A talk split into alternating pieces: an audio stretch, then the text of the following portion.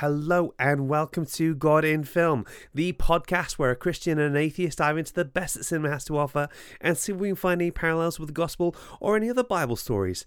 I'm media coordinator and benevolent duke of House Goff, Giles Goff. What is up, everybody? I'm librarian and Bene Gesserit witch your mother warned you about, Julia Hall. And welcome to the first episode of season six of God in Film. Six seasons? Six seasons, Wild. six. And today we're looking at Dune. Dune, the twenty twenty-one sci-fi epic directed by Denis Villeneuve, adapted from the first half of Frank Herbert's seminal nineteen sixty-five novel of the same name. Today we're going to be doing something a little bit different. Think of this as like a little cultural exchange trip. We're going to look at some of the influences that Islam has had on this particular novel. We're also going to look at what a military messiah looks like and how you go about manufacturing one. Julia, have you? How familiar are you with Dune? So I watched the film in IMAX actually when it came out.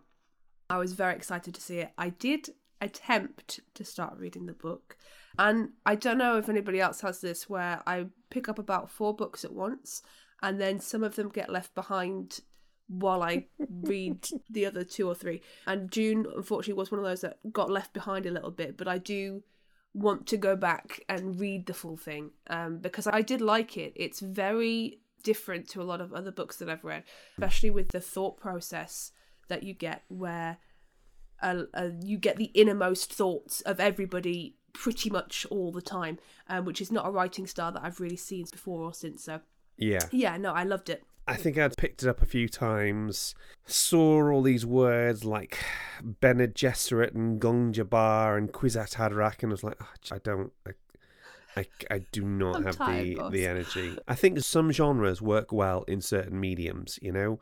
So I think we could call this pretty hard, hard sci-fi. Sci-fi mm. with like fantasy inflection. And it's easier if you can just see what things look like rather than have to try and picture yeah. them in your head. So for me, I think this Dune worked really well in a visual medium. And the thing I was really impressed with about the film, well, about Villeneuve's film in particular, is the way it's a really dense story and there's a lot in it. But at no point was I confused. I was mm. able to follow everything that was going along. He just... He puts the all the other information that you might think you might need to the side and just gets really interesting ways of getting it across. Yeah, for me, it's almost, I would describe it like Shakespeare in space. You have these very like sprawling yeah. political intrigue kind of plots that doesn't feel bogged down or heavy in a way that sort of sometimes you get with other other pieces of media. Do you know what? That's really interesting. It's like Henry the Fourth and Henry the Fifth in space. I love mm. it. That's a really good way of looking at it. Now it's time for Julia's Facts. Ba-ba. I love doing these. These are so fun because I just spend hours going down a little rabbit hole. So as we more or less know, Dune Part one was released on the twenty-first of October twenty twenty-one. Mm-hmm. And it was always intended to be a Part one, but we didn't get to know that until... the credits.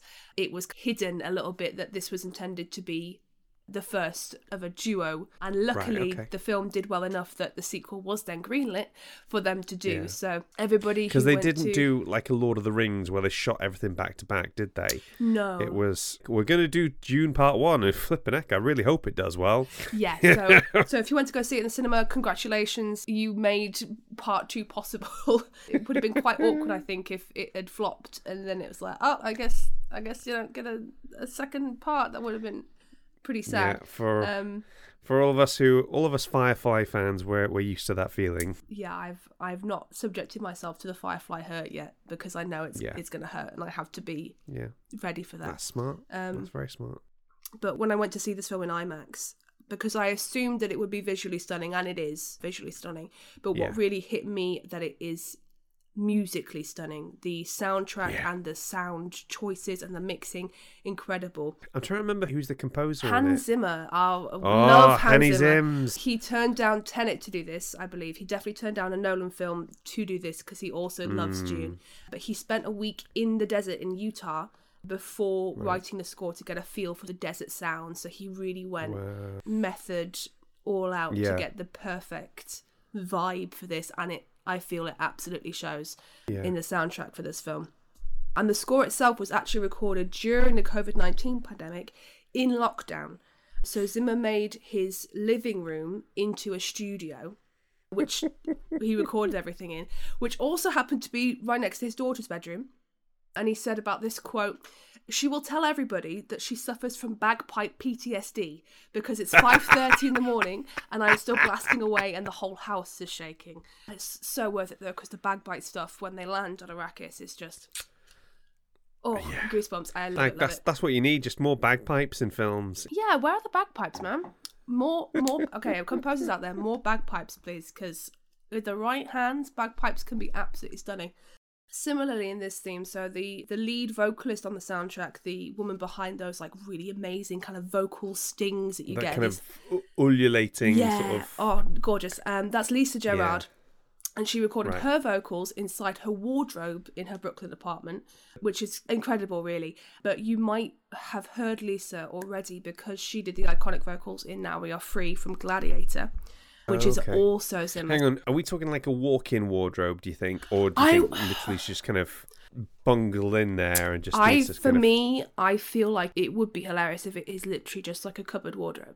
But I have heard that some voice actors starting out do use wardrobes because the, yeah. the clothing provides that really nice way to soak yeah, up the sound. It, it's a really, it's a nice cheap and easy soundproofing. So like on the door to my office here, we've got like a coat rack on the other side, so just all the kind of hoodies and everything, it just helps to sort of muffle some of the sound. So there you go, folks. When I'm recording a voiceover, I'll get my microphone and my script and everything and then stick a duvet over my head.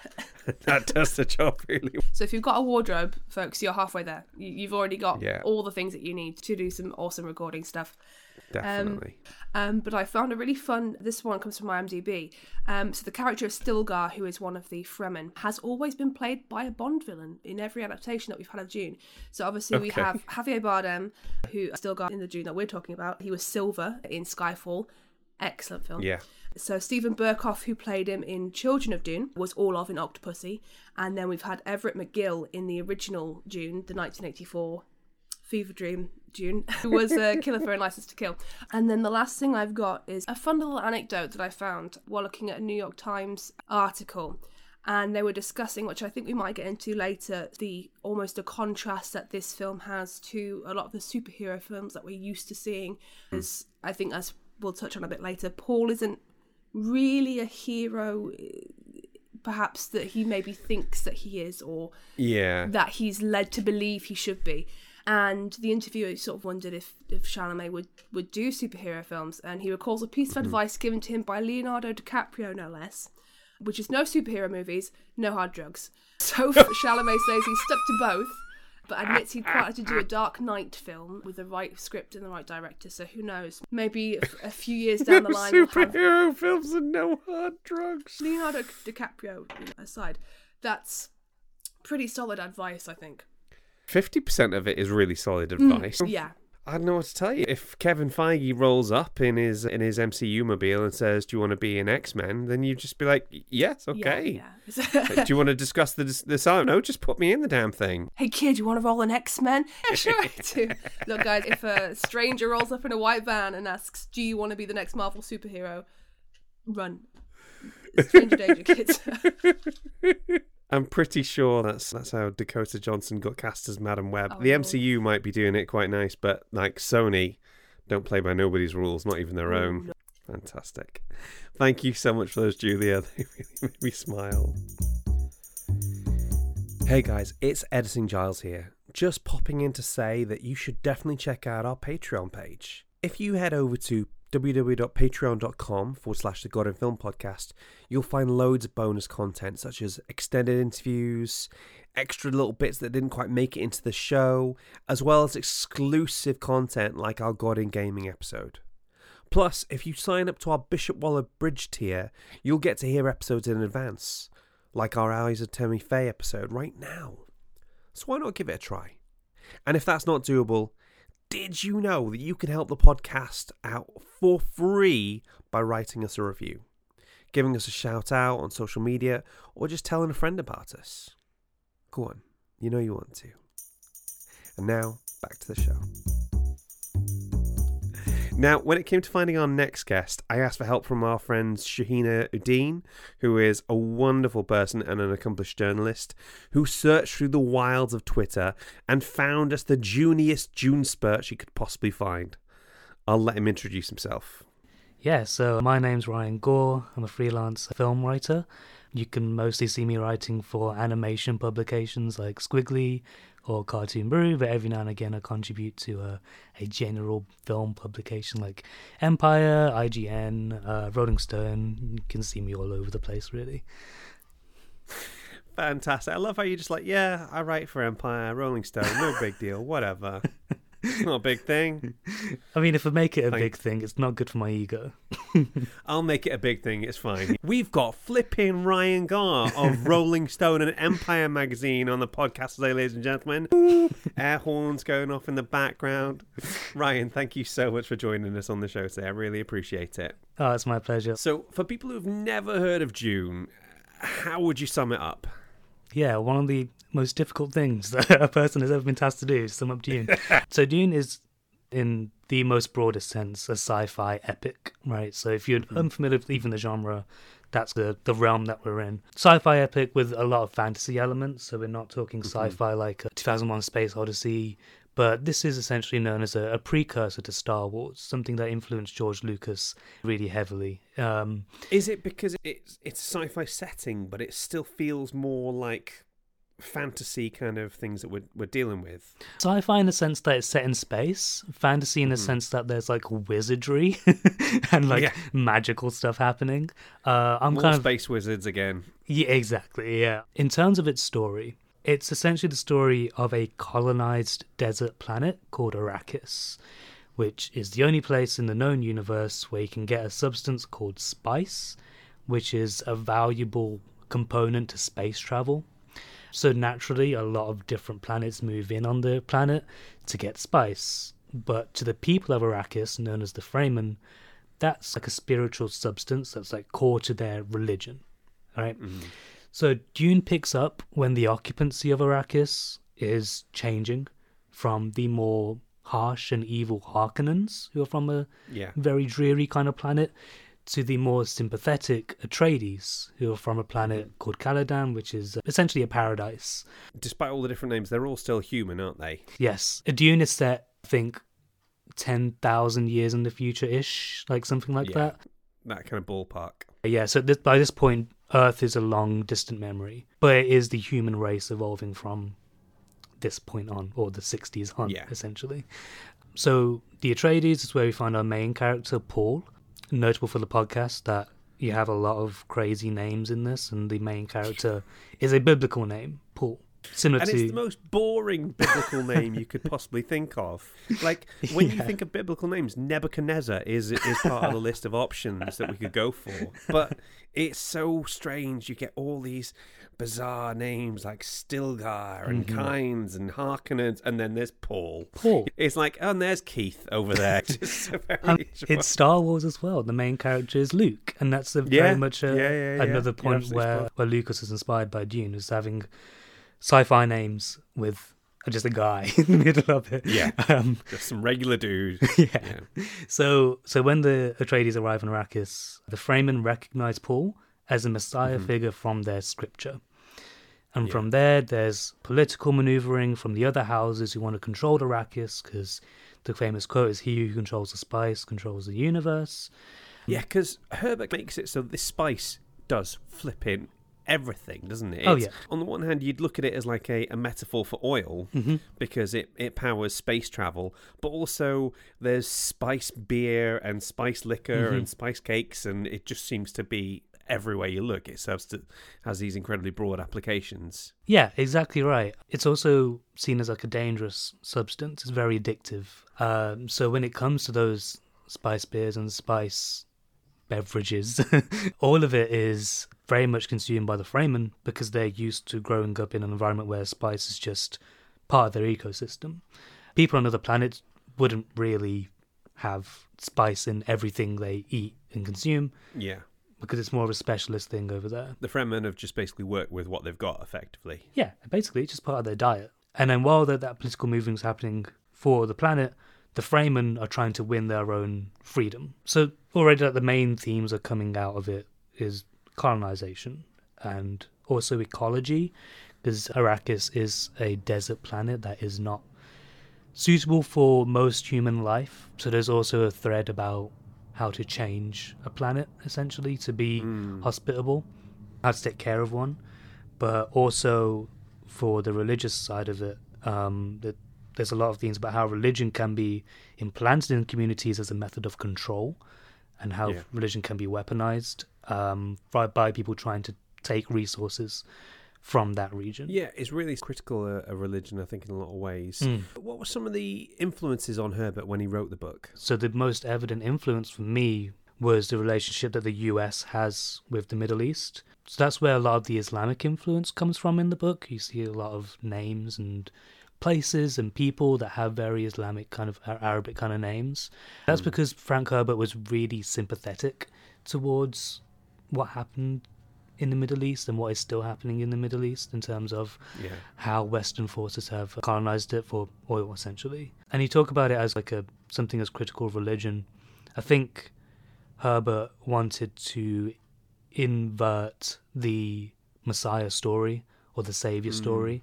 A lot of people see Dune as this white saviour story when it's the complete opposite. Yeah. So Paul is seen as a Messiah by the Fremen because their religion has been manifested or altered by people looking to control them. So they have been yeah. told, you are going to see a Messiah figure one day who is going to have these traits, by other people looking to control them. So when they arrive, they see this in, in, in Paul. My favourite quote from the book is, no more terrible disaster could befall your people than for them to fall into the hands of a hero. Yeah. Yeah, it's it's an amazing line. Like, the idea being that a hero figure is completely overwhelming. If your struggle mm. for freedom rests on one person and they fail or their judgment is yeah. flawed, or they're just human, you're yeah. likely to stray from that path and be at the mercy of their whims. Yeah. And that's something that's really expanded upon in the sequel book, because Herbert was really frustrated with the um, reception some people had to Dune, because really? they didn't real. a lot of people didn't see Paul. It's, they saw him as a hero. Mm. And Herbert did not want Paul to look like a hero. Right. And Messiah, the, the next book goes, is a bit more heavy-handed in that sense, but I love it. I think it's his masterpiece. Okay. I, th- I I love it right. more than the first book. I think it's brilliant. But the point okay. being that the Fremen don't necessarily need Paul. They're far more advanced than they're given credit for. So treat that as an analogue to the way that the U S would intervene on a place, saying they need to be taught democracy, right? Or they need to yeah. be civilized, right? Going for the old colonial yeah. language. They're fine on their own. It's just a narrative being built that they need this white savior, essentially. Yeah. So picking up on that colonial aspect that you were talking about, what are some of the, um, I think there was some alleged controversies over the casting mm. um, with Villeneuve's film. I, I don't know about the the nineteen eighties version, but there were some real controversies about this one. Can you expand on those for us? Yeah, absolutely. So Dune, as I said, is full of Arab- Arabic and Middle Eastern influence, but a lot of the major Fremen characters are played by non-Middle Eastern or South Asian people in the movie. And uh, as far as I can remember, that is the same for the eighties version, but I've been well warned to steer clear of the eighties version. So basically, I think I've seen it. It's not great. You know, it's, the book relies so much on like the thought processes of the characters, mm-hmm. doesn't it? And it, there's so much exposition that comes out in that. Mm-hmm. And how do you do that kind of thought processes in film? You do it in voiceover. So there is a lot of voiceover in in in the the Lynch version of Dune. They just yeah. completely, not completely, but they predominantly discard it in Villeneuve's version. Absolutely. It's called head hopping in the book, so you can jump between people's okay. different perspectives as you go along. Uh, I and love it, that, head hopping. Do you know, because I'm also an English teacher, so right. I'm going to use that phrase because that is brilliant. Head hopping. Love it. Yeah, and that's really difficult to communicate through a visual medium, as is a lot of mm. the crazier stuff in Dune, because if you talk about influences, this is written in the sixties, so psychedelia yeah. has a huge influence on it, and mm. spice is a very psychedelic drug as well, even in the story. Talking about some of the casting choices, you have Zendaya and Javier Bardem playing major Fremen roles. And if mm. they're supposed to be analogues for Middle Eastern people being colonized, that doesn't exactly line up, right? Because Javier Bardem is um, Spanish and Spanish, yeah. um, Zendaya being African African American. Mm. Um, and it feels like them saying, as long as you have a person of color, it's fine, right? And it, I think it there, um, without paying much mind to the cultural specificity. It's also very jarring just seeing, in terms of like a costume design standpoint, where they do take a lot of influence from um, Middle Eastern culture, and seeing mm. these guys wearing clothes influenced by Pakistani culture, Middle Eastern clothing, is jarring, and as well as having names that are also influenced by that culture. Like Christopher Walken's character in, in, the, in the upcoming movie, his name is Shaddam, which is like, just feels in, weird, right? It feels like a bit of a parody to have this white guy. Well, hang on, it feels Shaddam. It feels weird to you. It doesn't mean anything to me. Can you unpack that for us? Oh, it, it's just a very Middle Eastern name to me. Like, there's a lot of names like that throughout the book. Christopher Walken's the Emperor, is Emperor. that right? Yeah, the Emperor okay, of the okay. known universe. So it's like, it would be like having a name like Muhammad. Yeah, essentially. Okay. But I will say that the on, on the other side, there is great casting in terms of the Atreides. I think Timothy Chalamet is, is Paul Atreides. You know, you might not think of him as the action hero, but that's the point. Paul is a fifteen-year-old kid in the book. Like, he is a child, he's a scrawny little child who has the fate of the universe resting on his shoulders. Same for the Harkonnens, the villains. They're just incredibly cast. Like, Stellan Skarsgård is amazing as yeah. Baron Harkonnen and uh, Dave Bautista. Uh, the Beast, what's his name? Raban. Yeah. And it looks like Austin Butler is a great, is a great Fader Alpha, who was played by Sting in the original. Yes. David, uh, yeah, David yeah. Lynch version. Sting in his pants. Yes, yeah, yeah, in the metal underwear. So yeah, th- there's good and bad, but I think the bad reputation that the film's got in terms of casting comes from just the lack of Middle Eastern people and Pakistani people on screen, which is a big shame. It, it is a big shame because it does everything else so right, I feel. I feel like Denis yeah. understand, understands Dune on such a, a visceral level. You know, this is a book he read as a teenager and just fell in love with. But yeah, that, that, I'd say that's like the one major flaw with the adaptation, which is almost otherwise perfect. So are you able to reconcile that in your head, or do you just put a pin in that and say, okay, that's not great, but I love the rest of it?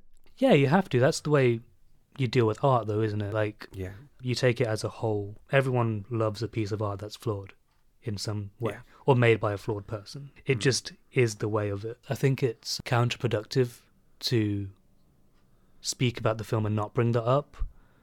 Yeah.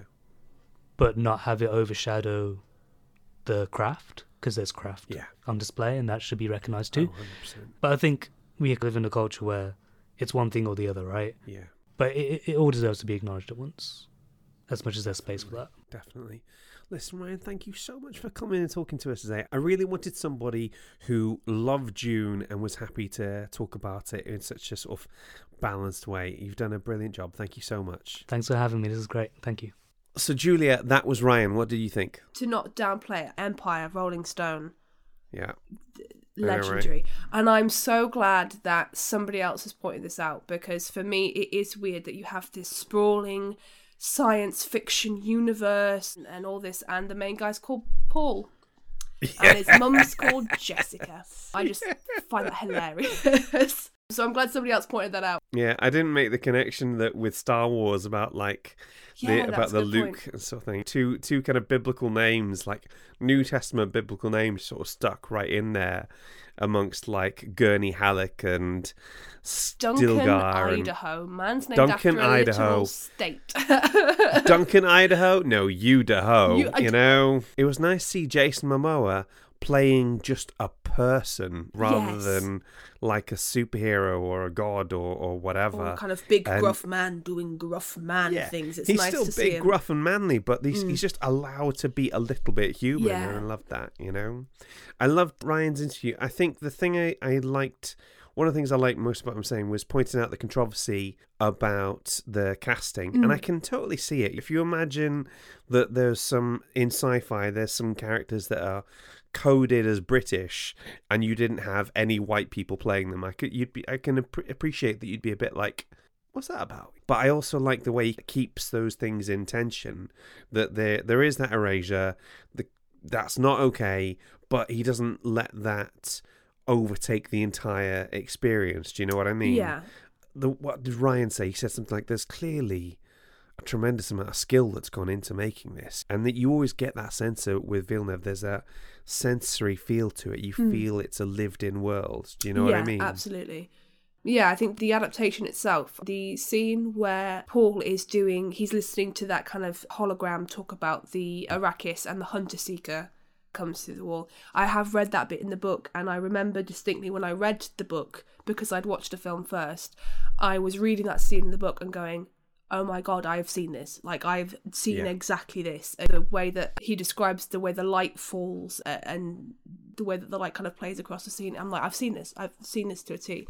Um, so I don't think you can deny the skill and the attention to detail that's gone into it, but just not the attention to detail in a way of casting, yeah, casting the right people for roles which are clearly coded for Middle East and South Asian people. I can see why you might want to downplay some of the Islam stuff. Obviously, there's the, the word jihad get you gets used quite a lot. And if you imagine the kind of Fox News type of people, if they get that between their teeth, then all of a sudden coming to see this film or not coming to see it becomes like a culture war sort of yeah. statement. It's nice that it gets almost a bit snuck in there.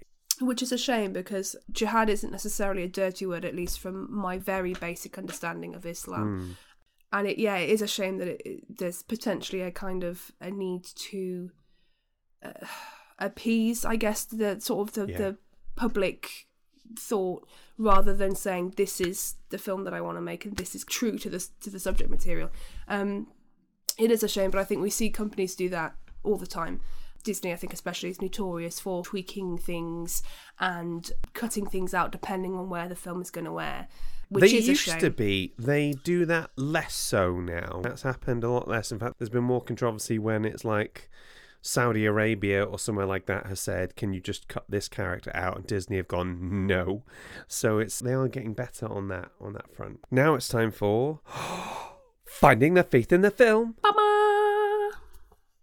Now, as you might have guessed in this episode, we're doing something a little different. With the exception of one or two passing references in the book, there's really not that much about Christianity in Dune. But it had caught my attention that Islam had some part in inspiring the story. So I want us to view this as like a little educational trip into a different religion. So everybody find a buddy, don't touch anything, no sniggering at the back of the bus. Natalie Minica and Louisa Jane Smith, I can see you. And please remember to wipe your feet before entering somebody else's religion. Okay? Everyone clear? I feel like I've been taken back to, like, Teacher Giles.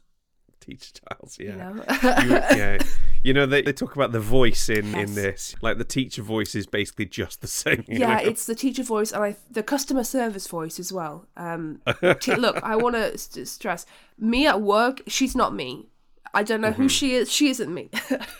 Yeah, definitely.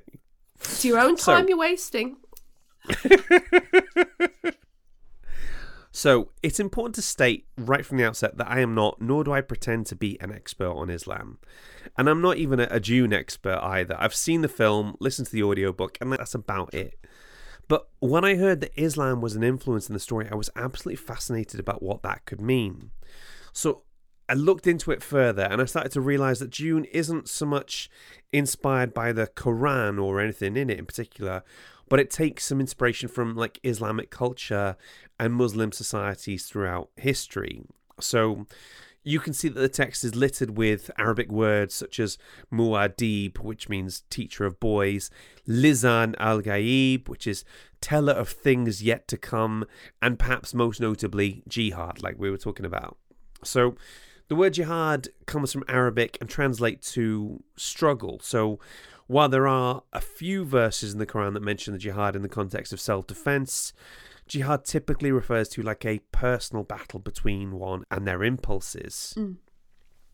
And it's that's what sort of took me. I, I spent so much time like going through, I heard something about Islam and Dune, and I was like, "Ooh, is there something about Muhammad in here? Is there something about some?" And I could find nothing about that. But what I was noticing was that at the time Herbert was researching and writing this, there was a lot of anti-colonial sort of revolutions going on. Mm. There were people who were throwing off the sort of shackles of like French colonialism or British colonialism, and it's really heavily inspired by by that. I think, I don't know if you heard that one of the one of the potential sort of things that that was the inspiration for this was T E. Lawrence. I am aware of T E. Lawrence actually. So um, Lawrence of Arabia. Mm.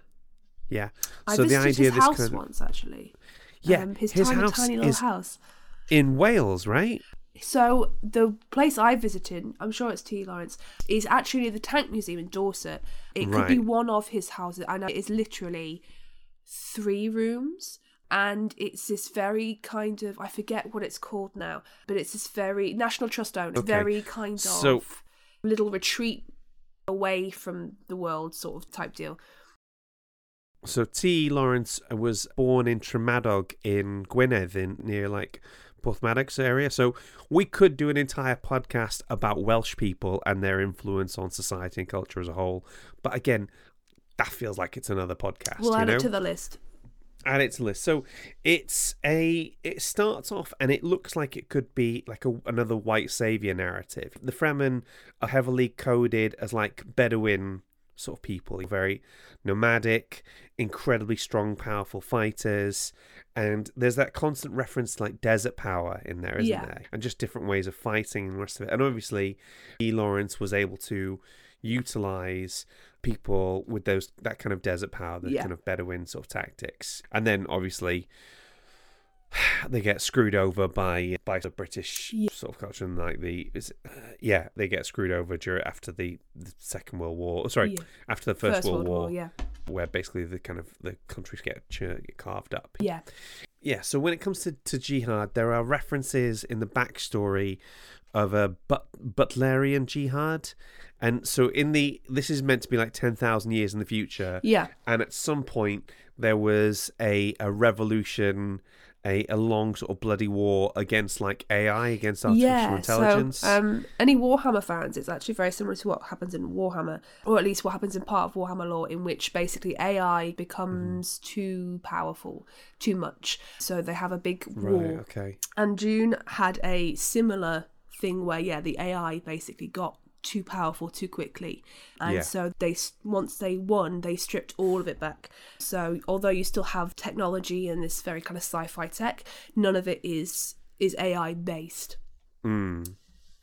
Yeah, so it's interesting. So what they do is they have people that they train from an early age to think like a computer would think. That if yes. you are, uh, and they're called mentats, and if you are given.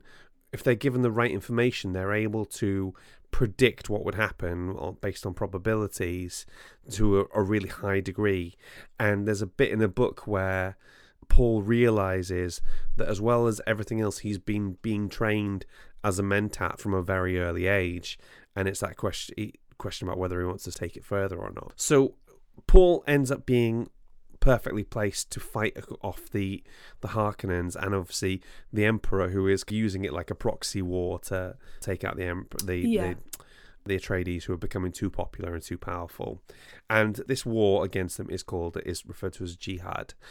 But actually, what struck me as interesting is that whilst much of the language and culture come from Islam, for me, the parallels with Jewish eschatology were like way more compelling. Now, we've covered that word eschatology before, but you might not have heard it. Do you know what it means? It, I'm drawing a blank on that one. Eschatology basically means like study of end times. Ah, so okay. Study of anything to do with like apocalypse, any kind of end time sort of narrative. You with me? Yeah, that sounds fun in a way. Like, I mean, you know, what's it's... your job? Oh, I study the end times. You know, no big. Um, fire and brimstone. It's a lot of... It's a lot of guesswork and just hoping for the best. But do you know anything about, like, the Jewish idea of the Messiah?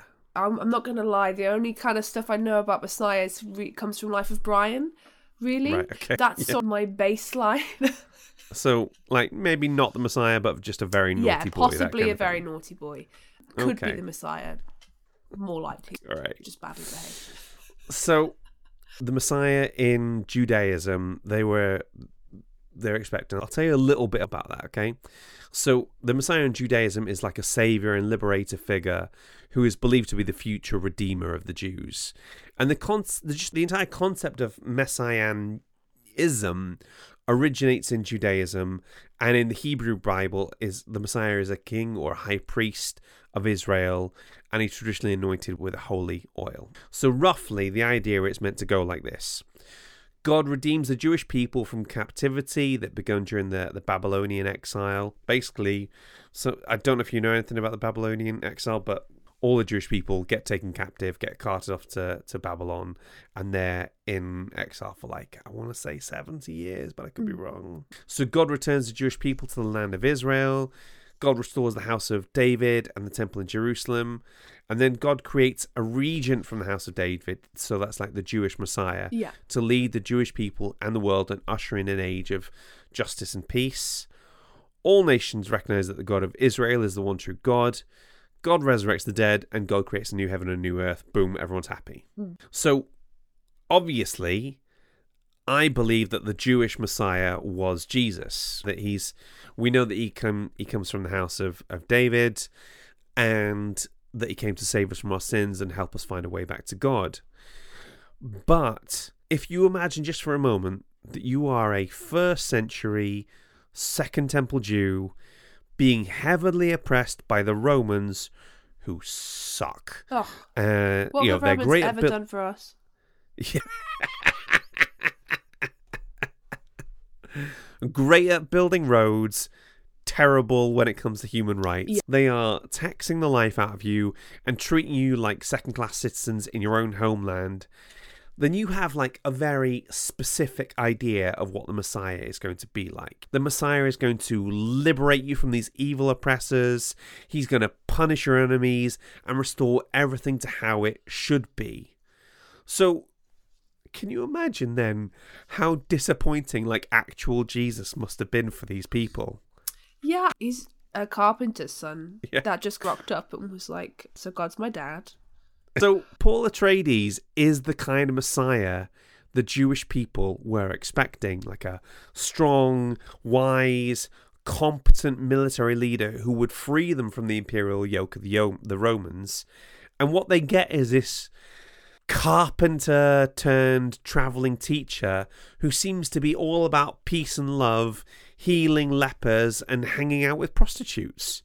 You know what I mean? Like, he's clearly not what they were expecting. Do you know what I mean? Mm, absolutely. Almost like a, there's a party animal element there. Also, he's throwing flipping tables left and right in the, the temple, which is one of my favourite, if not my actual favourite Bible story. Yeah, and that that's the thing, right? So they're expecting a guy, like if you imagine, there is one story about flipping tables and there's like flipping hundreds of stories about healing the sick and helping the poor and raising the dead and the rest of it. So if you imagine it's like one percent flipping tables, yeah, ninety-nine percent peace and love, it's like that. Yeah. And these guys are expecting ninety-nine percent table flipping. Table flipping on a global scale, yeah, and that's not what they're getting. So what I think is really fascinating is that Paul Atreides is like the inverse of Jesus. Mm. He's this strong military leader, and also there's that line that Ryan pointed out about like the worst thing that can happen to you is to have a Messiah. Yeah, because he be, because of what it's going to bring to them. Yeah, so he's this kind of, it's fascinating because he's like this manufactured Messiah in the sense that at some point in this future, there, a woman can choose the sex of a child, and we know yeah, Lady Jessica's such... mother. Excuse me. Like, that's such a wild how concept. Does that even? Yeah. Do you just do you just think boy thoughts or? or yeah. How does one that? think boy thoughts or think girl yeah. thoughts? Wild. So his mother goes against the Bene Gesserit order and has a son, and from this point onwards, we're starting to see like what's essentially like a self-fulfilling prophecy. Do you yeah. know what I mean? So it doesn't go into it that much in the film, but the Bene Gesserit have their own kind of agenda, yes, but they think in terms of like centuries, not years, you know?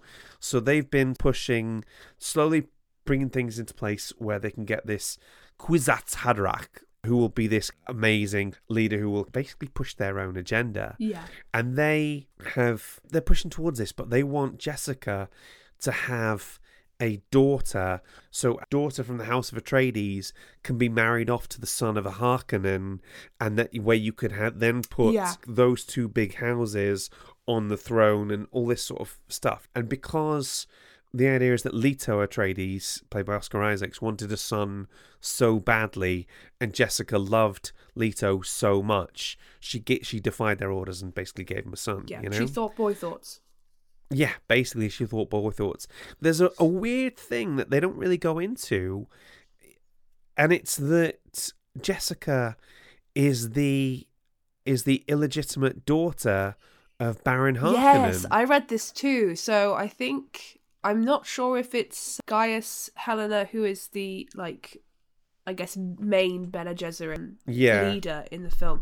The uh, Charlotte Rampling in the film. Yes, who also, yeah. she's bilingual and dubbed her own French dub. Oh, wow. Fun fact that I learned while I was mm-hmm. researching. But yeah, I did read that, that basically she demanded of Baron Harkonnen a, a child. So he is related to Jessica. Hang on, I've I've got yeah. my family tree mixed up. But yeah, I did read no, that no, also. Right. That um, yeah, she's an illegitimate Harkonnen child, basically, which is yeah. wild. There's this bit where Paul just says completely out of nowhere, "Look at our features, look at our noses. Can you not see the Harkonnen resemblance?" Because it's it's clear that Jessica doesn't even know it as well. And it's just this idea that a few people have been trying to create the the Kwisatz Haderach. Yeah. A few people have said, let's have a son and let's try and train him in this. And it, with Paul, we're not seeing this wonderful, amazing Messiah who's just coming out. We're seeing somebody who has been manipulated. manufactured, yeah. manipulated, yeah, into this. And the religion of the Fremen and the people of Arrakis has been seeded by the Bene Gesserit. Their great mothers are basically Bene Gesserit sort of women coming along and saying, "You're a, a high priest, a, a Messiah will come.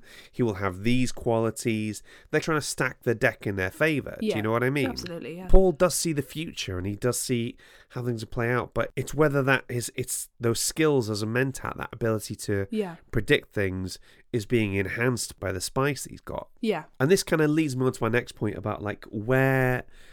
about the use of religion in this. And basically, I think the, the story that we keep getting over and over again with this is that religion and politics don't mix. Yeah. It's quite a cynical way to, to look at religion, as it's basically a manufactured way to control you. And, like, it's not...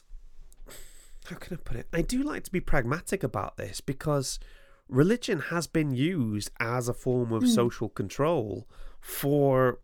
If I said hundreds of years, I'd be downplaying it. Yeah. I ha- I believe that I have a sincere, real relationship with Jesus, but, and I know hundreds of other people who have that, but I'm also conscious that in the past, and also to some extent today, there are people who have tried to leverage that and manipulate that into yeah. a form of control. Yeah. Herbert has this brilliant quote where he says, "When religion and politics travel in the same cart, the riders believe nothing can stand in their way." And then he follows it up with saying, "When politics and religion are intermingled, a people is suffused with a sense of invulnerability, and gathering speed in their forward charge, they fail to see the cliff ahead of them." Yeah. And it's re- like I say, it's really interesting, because this doesn't norm- normally get covered in, in hard sci-fi. Yeah. I've... And it might be that it might be that something like Star Trek was so so hegemonic, so influential, that the idea that religion gets pushed to the side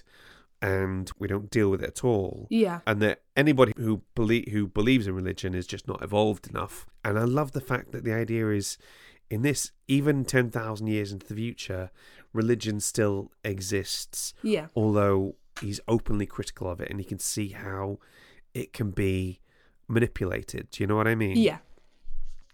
There was a Princeton University professor and an author, he's called Haris Durrani, and he said about Dune that the series is centrally about imperialist manipulation of indigenous resistance.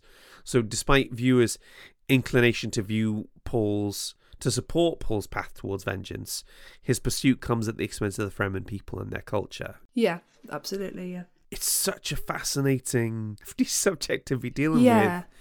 with. In, and the uh, fact that, and I know Ryan mentioned this, that Herbert felt so strongly that the reception to Paul was not what it should be.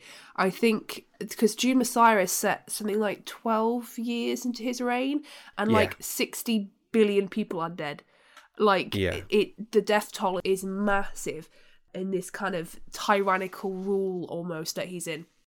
And it's so weird because when he's in the tent with his mum just after the attack from the Harkonnens, he has visions of like the, the Atreides banner flying high and what he describes it almost like a wave of jihad mm. going through the galaxy and like killing off people, and how he doesn't want that. He doesn't yeah. want to be that person. And then he just goes down that track, and maybe I missed something, but he was like, oh, guess I better become this sort of terrible messiah then. Yeah, that does seem a bit weird to me. I mean, if you didn't want it that much, like, you could just hang out in the desert for, like, the rest of your life with Zendaya. Like, it's, it seemed a bit... You know, in in Willy Wonka and the Chocolate Factory, when when he's telling the kids not to, like, eat the stuff, and he's like, no... don't. It's very that. Do you think maybe it was like a you're not meant to idolize this person? Yeah. Like the Tyler Durden-ness of it all that people yeah, are seeing. Yeah, I don't think he's quite in the same vein as like Rick, mm-hmm. for example, or Tyler Durden or Patrick Bateman. I don't think... I think he understands that what he's doing is not okay to mm. some degree, but he... I feel that maybe he just feels that there's no other there's no other choice. Like, I've been brought up to do X, Y, and Z. Foreseen yeah, that I'm going to do X, like Y, and Z. He's kind of trapped. You know, yeah. to to try and argue with time. Yeah, I'm listening to the audiobook of, of Dune Messiah now, and I'm really looking forward to seeing where the story goes, because I think there's talk of a, a part three that, of them doing a third Dune. Yes, I think I did um, read that they were going to try when Timothy Chalamet was a little bit older. Because uh, I think he's only like twenty-six. He's like my age. I think he was twenty-three like when he starred in Dune. Yeah, twenty-three going on thirteen. Mm. What was I doing at twenty-three? This guy is off harvesting yeah. spice. You don't need to feel bad that you're not leading a, a multi-million dollar yeah. franchise. At the Most very of least, us aren't, you know. If that helps. Yeah. Oh, I also learned, you're going to like this, I learned a new word, mm. syncretism. Have you ever heard of that one? Syncretism. It sounds like something I think I've heard of, which is synchronicity, but I think that might be different to what I'm thinking yeah, of. Yeah, slightly different. So syncretism is the amalgamation or attempted amalgamation of different religions, cultures, or schools of thought. Oh, so what's interesting is that there's references to the orange Catholic Bible yes. in the books. So obviously the colour orange is like heavily associated with like the Protestant kind of order. Yes. There's like the orange marches in Northern Ireland. So then having orange Catholic is quite is a, yeah. a weird mix. So there there are just the occasional like line from the Bible just thrown into the to the the main book from Ecclesiastes, and the it's quite interesting, the idea of like religions coming together and just merging yeah. along the way. And broadly speaking, I would say I am not really in favour of that, but it's funny because if I think of what Christianity is now, chances are there are probably different sects or different groups of Christianity yeah. throughout history that had like wildly different beliefs, which are now merged into yeah, what I, I think, see as Christianity as a whole. I think it's possibly a, a semi-natural progression, because Jesus shows up in the Quran, right? He's a prophet, though, yeah. rather than the Son of God. Yeah, yeah. So there is there is some overlap. So I, I suppose it's plausible that in ten thousand years they get mixed into sort of one homogenous vat, especially in the kind of very imperialistic rule that you've got. You need to modify, is that the word I'm thinking of? Homogenize. Yeah, homogenize, that's the word. You've got to basically make mm-hmm. everything standard and one, so that you've got that control, I think, which is more more in, in keeping with, I think, how the Imperium works in Dune. Um, mm. Yeah, like I say, broadly speaking, like on a personal individual level, I don't agree with it, because it's when people start trying to mix things that don't Really yeah, and it mix. can it's a bit erase sort of certain important elements that make them distinct. Like, I don't think you can really be a Christian and also be a Wiccan at the same time. Do you know what I mean? It just wouldn't. Yeah, yeah, no, you, I don't think you could be Wiccan and Christian, because a Wiccan is in itself its own religion, but I think you could yeah. practice witchcraft and be Christian. There's a big, which is different with Wicca. How would that work? Catholic folk magic is quite a big sub-genre, I guess, of witchcraft. So okay.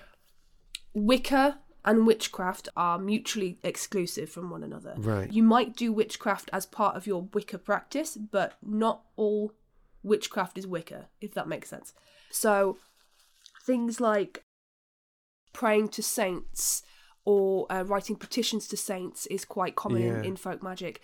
But I follow a few creators on Instagram who can follow this vibe. So things like charming pendants, for for example. So casting spells upon pendants to make them protective or to mm. ward off. It's an evil eye, for example, which is something that I think comes up in Middle Eastern territory. So the very the evil eye there is that very kind of distinctive blue circle that often gets appropriated into sort of other things. But the really witchcraft is a series of, of rituals with an intended outcome, and Catholicism, especially because it's a heavily ritualistic subsection of Christianity, very much lends itself to blending with elements of witchcraft. You've got me going about my special interest now, so you're gonna, I'm going to talk your ear off. But if we talk historically, think peak witch hunt kind of period, you would have a wise woman who would do these things for you, make remedies, witch bottles, which are protective charms. Basically, they're bottles filled with personal matters, things like fingernails, hair clippings, sometimes urine, and that protects you against witches. Mm. That on its own is... basically a form of witchcraft, but it's done under a Christian lens and therefore is okay to oh, wow. to some degree. I might be pronouncing this wrong. Apoptraic markings are another one where you basically carve symbols into the beams of your house which mm. ward evil away, much the same that maybe you would hang a crucifix as a kind of way to how do I yeah no to ward off evil spirits. Yeah. Like, do you know what, that's fascinating. I think we're gonna have to do and a whole episode on this in future at some point, because this is like like the idea for me the idea of mixing Christianity and witchcraft just makes my skin crawl. Yeah, I... what you're saying, the, the the parallels you're you're making there with Catholicism is really interesting. We've got to put a pin in this yeah, because otherwise we'll this episode is going to be like four hours long. Oh yeah. So that wraps up our finding the faith in the film. Now, before we get to the reviews, there's something I wanted to address, and it's basically, where has Phil gone? Because for the hardcore fans of this podcast, that's both of you, you might have noticed that we are missing a short northerner from our episodes. I've not mentioned it until now, but I thought I'd better in case people start to get the wrong impression. Phil told me last year that he needed to take a step from podcasting due to his tight schedule. And with a family to look after, a full-time job and a small business to run, I could totally, totally empathise. Now, I absolutely love Phil. He is like my little brother, and he is welcome back on this show whenever he wants to. But until then, I think we can all agree that Julia is doing a pretty amazing job, and I am more than happy for her to keep his seat warm. I'm trying. If it does help, I was, I am northern. I was born in the north. I know it's not quite the same, but I try. So if you want to catch up with what Phil's doing, you can find him on Insta at North Shortman. And if you want to buy one of his many hot sauces, so many. You can find them for sale at w w w dot the coleman dot co dot u k. I cannot recommend the buffalo sauce enough. Now we have, I say reviews, how can I put this? I only just discovered that Spotify lets you do reviews, because it, it just it just popped up that for one, and the others I'd completely missed until now. So it lets you do like reviews for individual episodes. Oh, cute. So for our episode on the first film ever, Gemma Gotting said, "So funny, the special guest was a particular high." Thank you very much for that one. And there was an episode on the Oppenheimer one we did, and it literally just says, "Hello, Miss Miniker. I listened to this and it was interesting. We all shouted your name when we heard you from me and Freya and the others." So in the reviews, I can't even get a shout out myself. It's literally just Nat and her students trying to talk to her through reviews of this show. It's like, oh, okay, guys. Yeah, thanks, God forbid should any of the students at my school figure out that I do this. Lord, they'll know my name for a start, and then off, and then they'll get way too big for their boots. Quite right, yeah. Okay, ladies and gentlemen, if you have been, thank you so much for listening. I hope you join us next week for our episode on The Eyes of Tammy Faye. Julia, have you had a good time? I've had a wonderful time, as always. Yeah, it's been pretty great. Have a great week. We'll see you next week. Bye. Bye. God in Film is hosted and created by Giles Goff. That's me. Mixing and editing by Giles. Our logo was designed by Julie Walsh. And our theme tune was composed by Rick Lee. Heresy editing by Nick Matthews. Please rate and review, unless it's a one star, in which case, send us a coded message in a greetings card with a little gift voucher. Voice your displeasure by writing in it, "Congratulations on the birth of your ten pound three ounce baby. Claire, you are an absolute hero." I promise you we'll get the hidden meaning.